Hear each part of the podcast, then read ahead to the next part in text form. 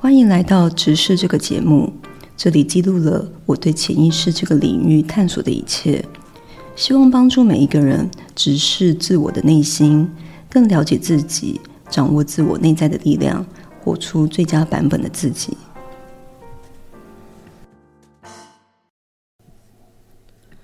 Hello，大家好，我是 Rose，欢迎大家再回来收听节目。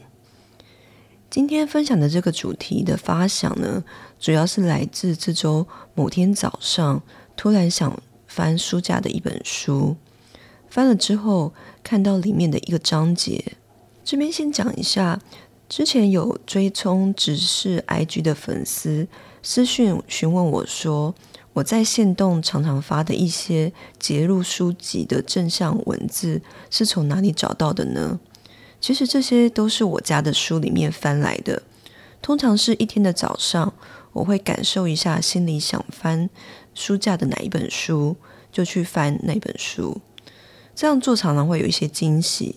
而我就是将当下我翻的书，觉得有打动到今天的我的文字片段，把它分享到 IG 的线动上，希望也可以带给追踪的粉丝一些正能量或不同的思维。那这一类型的线动又被我集结成名人思维的线动精选，而且我还有帮美泽附上我觉得适合的音乐，希望大家看这系列可以打开声音，相信会更有感觉哦。好，那我现在讲我这周的主题是看了哪本书启发的呢？是看了罗瑞格利布，也许你该找人聊聊这本书。作者本身是心理智商师，而这本书有趣的是，是记录了他也去看心理智商师的过程。那他主要是要解决他如何度过男友分手的议题。那我这周某天早上就是翻了他这本书的第一部的第十章节，标题是“未来也是现在”。这章节主要是在叙述作者在。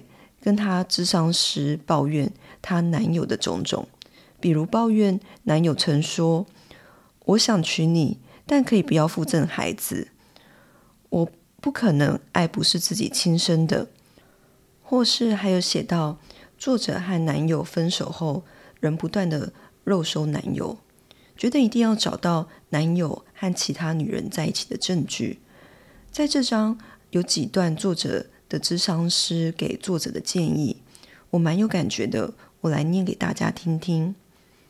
我这些一再重复的行为，还有我不断思考、猜测、反刍男友的生活，都在增加我的痛苦，造成我受苦。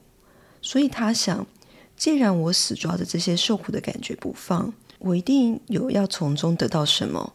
对我来说，受苦一定是有某种目的。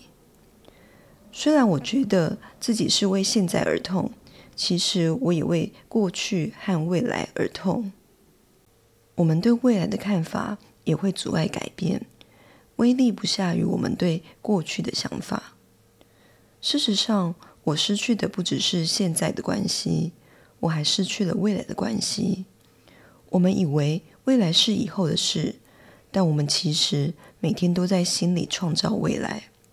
所以，当现在崩坏，我们与现在相关的未来也跟着瓦解，而失去未来是一切计划扭曲的根源。不知道大家听了这几段话有没有什么感觉？不知道大家能不能了解或感受这几段话的意思？我觉得我以前看这几段话，可能还没有那么深刻的感觉，可能很快就会看过去。那现在，因为我有另外的催眠疗愈师的身份，还有人生也经历蛮多事情了，所以对这段话非常有感。而且我觉得这几段话不只是可以用在分手的议题，人生很多事情也可以这样子思考。我先分享我人生的一些经验给大家。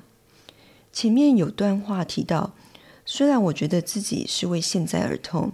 其实我也是在为过去和未来而痛。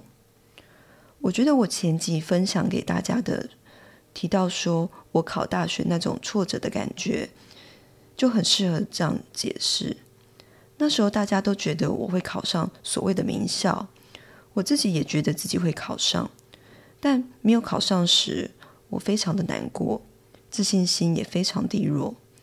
那个难过不只是当下没考上的那种难过，还有是为以前国高中那么努力念书的难过，是对过去那个努力的自己感到难过。那对未来的难过呢？是我原本憧憬着考上名校。连带的生活、工作样貌的顺利，但都因为当下没有考到，而都好像不可能达成了。所以当下的难过，还包含了对未来失败的痛。所以说，如果我一直现在这样的难过，是不是也会一直否定了过去和未来的自己？是不是就停在这里了呢？我再来分享一个经验，我和我在。上催眠疗愈师课程的同学会互相练习。很有趣的是，每一次是要解决不同的议题，但我的潜意识常常最后会带我回到同一个小时候的场景。这个场景是什么呢？这个场景是我在念幼儿园的时候，有次中午吃中餐，不知道为什么前面打饭桌上留有一碗没吃完的汤面。老师看到就很生气的大问：“是谁放在这的？没有吃完？”而我忘记什么原因，我和另外一位同学被当成最有可能的人。但这个确实不是我留下的。但因为看到老师这么生气，当老师大声问我说：“是不是我留下的？”我居然就说：“对。”老师就叫我当场把它吃完。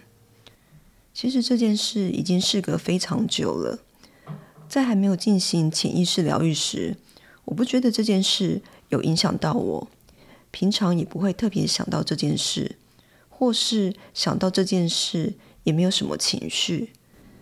但没想到这几次的疗愈，最后都回到了这个场景，而且随着一次又一次的进入这个场景，情绪的感受越大。我可以感觉到小时候的我当下有很多交杂的情绪，特别是有次和我练习的同学请现在的我去抱抱那个时候的我，我真的感受到内心有很大的委屈感，而借由回去那个场景，也让我明白了潜意识什么时候埋下了觉得老师都是有威严的，对老师有恐惧感的想法。也因此，让我在长大的过程，因为这个潜意识的想法，让我只要当某个人被称为老师，我当下的意识都会觉得他有威严，要与他保持距离。而理解了这个脉络之后，借由催眠师同学的引导，让我的潜意识再去理解到老师这么做的原因。理解到老师也是一般人，老师也会犯错。这点后，我对过去这个场景的理解就改变了，潜意识里对过去老师的负面连接也就不见了。所以，借由我刚才的分享，大家可以知道说，当对过去的理解改变后，现在的我某部分的内在就会不一样了。原本在看某些事情。保持的看法也就不同了，也就产生了不同的选择。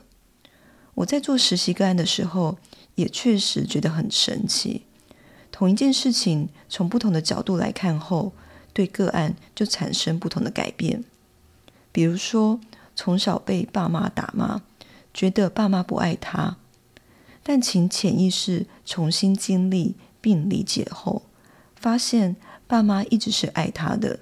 只是用了这样的方式，那心中的一些负面情绪就会断开。那对未来的看法呢？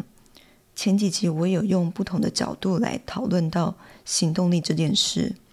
那我觉得这集我分享的这本书的这个篇章，套用在行动力这件事，我觉得其实都是类似的概念。前面分享到那位智商师的建议，有说到我们对未来的看法也会阻碍改变。威力不下于我们对过去的想法。你现在对未来生活保持着什么样的愿景，会影响到你现在去做什么事。但我想，可能有些听众会现在像书中作者分手的那样难过，因为如果就这样放下了这次的分手，会觉得我以前想象的未来呢，不见了该怎么办？或者是像我考大学时没有考上名校的预期，会觉得我原本想象的未来不见了，该怎么办呢？是不是人生就毁了？但现在我走过了。我现在知道了，人生不会因此就毁了。那这过程，我觉得有一个很重要的一点是，永远要知道自己是有选择的。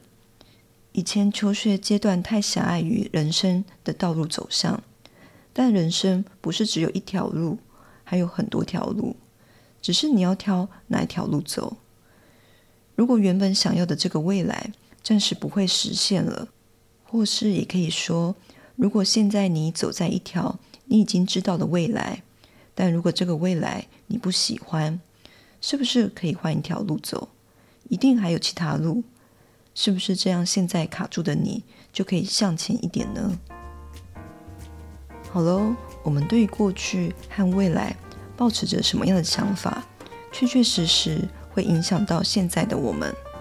在二零二三年快要结束，也可以找个时间。好好静下来，想想我想要什么样的未来，而现在的我要采取什么样的行动呢？听完这集，如果有任何感想，欢迎到这集节目留言让我知道，也欢迎给我五星好评。直视是一个连集植物美学、潜意识疗愈的空间，这是当你心情低落，随时可以回来充电的地方。最好的体验，目前会是在 IG 上。欢迎大家在 IG 上搜寻“直视”并追踪，我们下集见喽！